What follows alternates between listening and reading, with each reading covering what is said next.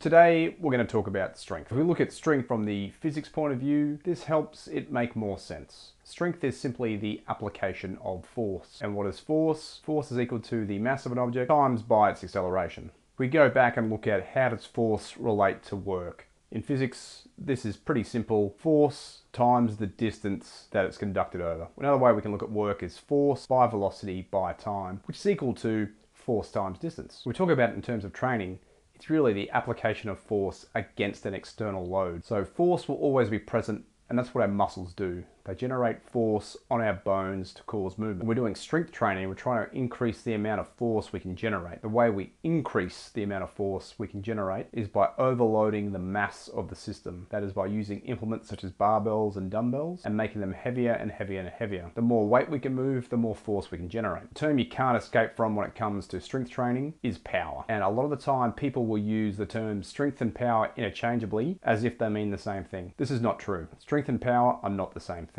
So while strength is the amount of force we can generate, power is the amount of work we can do in a specified amount of time. Once we change the velocity of the movement, the amount of work hasn't changed. It's still moved a set mass, but if we do it in five seconds, we're going to have more power than if we do it in 10 seconds. So we've done the same amount of work, but we've done it quicker. And that's what power is. Power is simply work over time. That is work divided by the amount of time it takes to do that work. Now going back to our equation for what work is, work is simply force times a distance or force times a velocity velocity times the time. When we divide work by time, we're left with simply force by velocity. So we can apply a force faster, then we're generating higher amounts of power. The other issue with power is just like force, just like velocity and just like time, it's always present in all types of training we do. Even long distance endurance training has a power aspect to it. A certain amount of work is being done in a certain amount of time. Compared to Olympic weightlifting though, the actual amount of power generated is going to be significantly lower. To add more confusion to the term of power, the sport of powerlifting, whilst it does have a power aspect, is not an overly powerful sport. It has a high force and high strength aspect, but in reality, Olympic weightlifting has significantly higher amounts of power in its movement movements, that is the snatch and the clean and jerk. Powerlifting is poorly named. It should be called something like force lifting or strength lifting. It's got the name that it's got and we're stuck with it basically. Absolute strength is generating the maximum force we can against an external load. The objective of strength training is to be able to move a heavier and heavier external load. But when it comes to strength training, there's different types that don't fit neatly in that corner of the triangle. And we actually have a blend between strength and endurance and strength and velocity. And we get a few different types of strength that aren't absolute strength. So whilst we have absolute strength, which is moving the heaviest load we can, strength endurance is still applying force against an external amount of resistance. And we're to try and do it for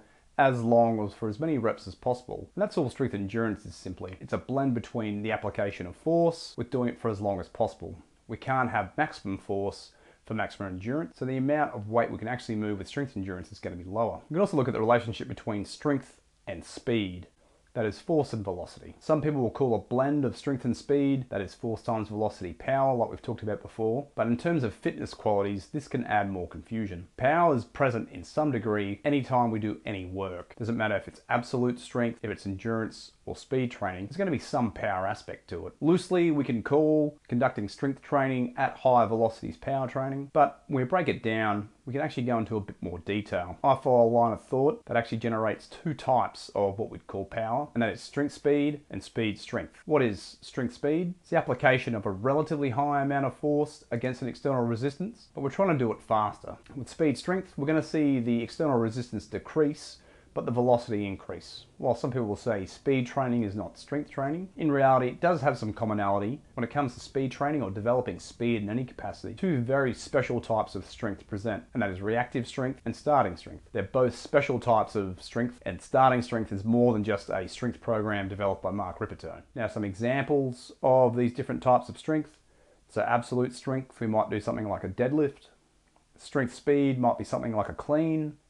Speed strength might be something like a med ball toss, and speed might be something like a 100 meter sprint. We can plot the relationship between force and velocity when we're looking at strength training. If we'd apply the maximum effort we could with absolute strength, we'd see we'd have a really high force output at a relatively low velocity. Take, for example, a power lifter doing a one repetition maximum on the deadlift. If they're actually doing absolute strength, that is the largest amount of load they can lift, that deadlift is going to be really slow. It's not going to be done in one or two seconds. It might take five or even 10 seconds. The load is high, the force generation is high, but the velocity is low. If we look at strength speed, we see a bit of a decrease in the amount of force, but an increase in the actual speed or velocity that we're doing the movement at. Speed strength, on the other hand, we'll see it's still an external resistance, but it's going to be relatively lighter and conducted a lot faster. Speed, on the other hand, is going to be done at a really low amount of force, but really fast or a high velocity. Where does strength endurance fit on this curve, I hear you ask, and where strength endurance would sit if we were to graph the relationship between force and velocity would be under the curve. It would be somewhere in here. It's going to be relatively lower in the amount of force required, but more than none. It's going to be relatively low in the amount of velocity or speed required,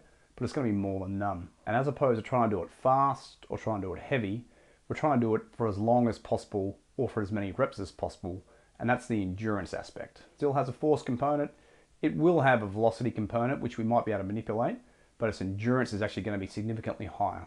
The other thing I might hear you ask is, where's hypertrophy? Surely that is related to strength training and fits somewhere in a triangle or on our force velocity curve. Hypertrophy is a little bit different. So whilst hypertrophy might be a training goal or an outcome a lot of people are looking for, it's a component that helps develop strength. Any strength training will have some aspect of hypertrophy, and we see hypertrophy occur pretty much with any anaerobic training. Doesn't matter if it's strength training or speed training, it's going to stimulate different levels of hypertrophy. The idea of someone who's looking at hypertrophy, though, is trying to generate the maximum amount of muscle mass they can, as opposed to developing absolute strength strength speed, speed strength, speed, or even strength endurance. Hypertrophy is one aspect that contributes to developing strength or any of the sub-qualities of strength. However, it's not a physical quality by itself. It's more a mechanism or an adaptation our body has in response to training that can lead to improvements in any of the strength qualities. How do we maximize hypertrophy? That's a totally different topic altogether, which we'll talk about later in the future. And you can still develop strength without having significant hypertrophy gains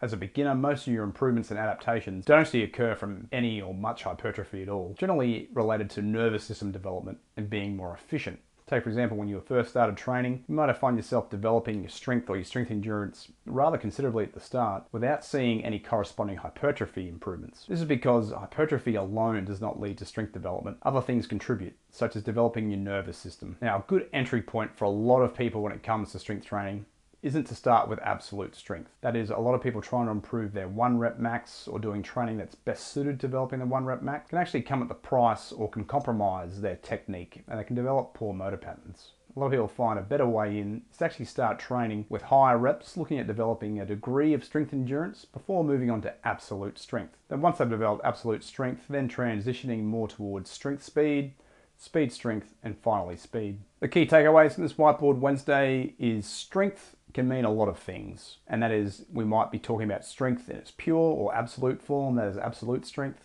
We might be meaning strength speed or speed strength, which is really where power sits. Or we could be talking about aspects of hypertrophy or even speed. If we understand the different types of strength, we can then develop training that's most suitable to allow us to improve that aspect of fitness or performance we're looking to.